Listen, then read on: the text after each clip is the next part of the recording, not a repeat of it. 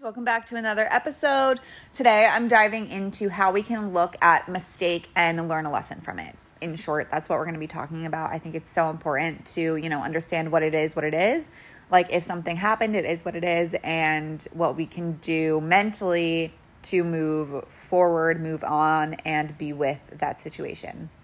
Before we dive in, I would love if you could rate our podcast, leave it a 5-star review let me know like what type of content you enjoy hearing from me what type of stories do you like hearing from me because that's really going to help me guide and build this podcast so appreciate it and see you in the episode hi friends happy saturday if you're actually listening to this on saturday if you're not happy whatever day of the week that it is um, it is Saturday in San Diego. I'm currently sitting on my couch with my dog, staring out the window. It is super rainy here today.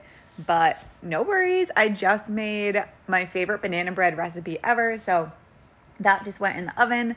I can't wait to start smelling it. Um, I have my iced coffee and I wanted to talk about turning, you know, maybe bad situations into lessons. So I guess, you know, trying to look at the positive side. I myself am in a little bit a little bit of a position with a car that I purchased that I wish I didn't. Long story, I'll dive into it, but um I want to share my story in hopes that it will help you maybe look at a situation or something that's happened in your life and try to see maybe a lesson learned from that situation because what I keep telling myself is that we beating ourselves up over something that we did in the past and something that we literally cannot change right now is obviously not helping us. Like it is so I would say it's normal for people, we're humans, we all have experiences, we all have feelings to be really hard on ourselves and to kind of beat us ourselves up if we're you know in a situation that we don't like or if we did something that we weren't proud of or we did something that we didn't like and it's okay to acknowledge it but there really there really comes a time and I'm only laughing because I've been so hard on myself for probably like 2 months now and it's definitely energy draining and if you've been in a situation like this you definitely know what I'm talking about but to really look at the situation that happened acknowledge it be like okay this happened. Right now this is my reality what can I do to better my situation? Because I literally cannot go back and change a decision. I can't go back and revoke the purchase of my car. Wish I could, but I can't.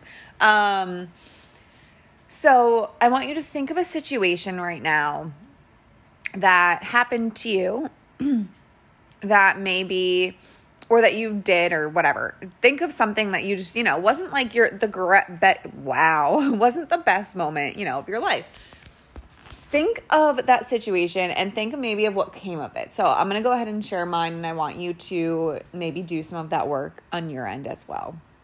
So this car, I purchased it. Can't change it. Really wish I didn't purchase it, but you know, I've like I said, I've been beating myself up probably for 2 months. No need to continue doing that. It is only detrimental to my mental health and truly it's not something that can be changed at this exact moment.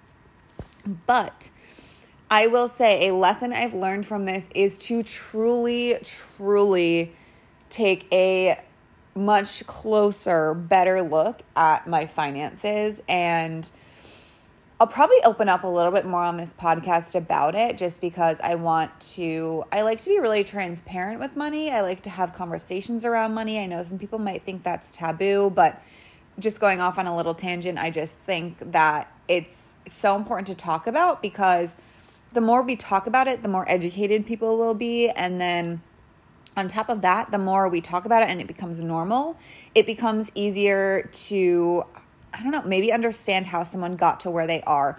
And even the transparency of pay online. I don't know if you've noticed that, but like if you're looking up a job on Indeed and Google, at least 50% of the companies, I would say, like list a salary range. And having that transparency online is amazing for those looking for a job. I under I think maybe some employers like don't like it, but I think it is great for all of mankind.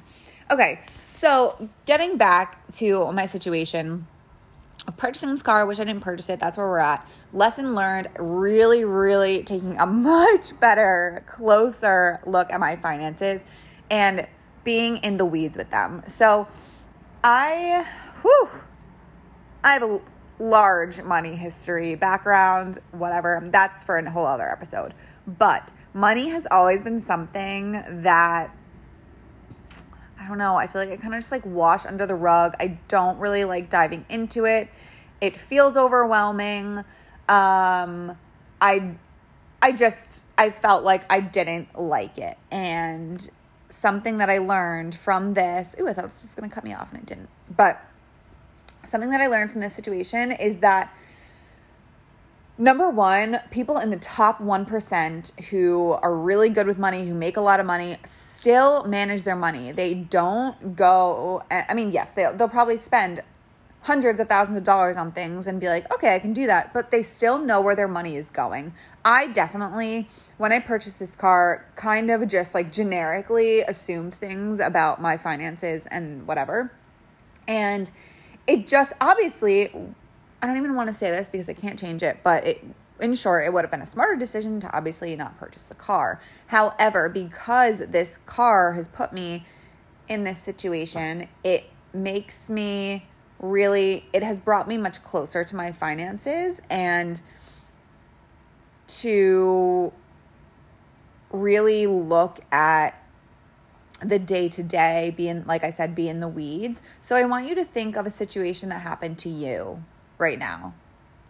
Maybe, oh gosh, I don't know. Maybe you didn't get into the college that you wanted to get into, but something else happened. Maybe you took a different job, but you met someone else. Maybe you didn't get the job, but you took another job and then you found a path that you loved. There usually every decision leads to a path and that path we can look at in a pessimistic or optimistic way. So I challenge you today to start looking at maybe a mistake or a challenge that you have occurred in your life and how can we look at that optimistically. Now, I'm not saying to look at it only like wildly overly positive, but if it's something that truly just happened, it is what it is, it cannot be changed. How can we look at it differently? So that's going to be the episode for today. If you enjoyed it, I really would appreciate you leaving a five star review on Apple Podcasts or Spotify. I just learned you can leave um or whatever it's called reviews on Spotify. I would really love to know like who's listening to this and get more connected with you. So if you could leave me a review, let me know what your name is. Um that'd be great. All right, see you in the next episode.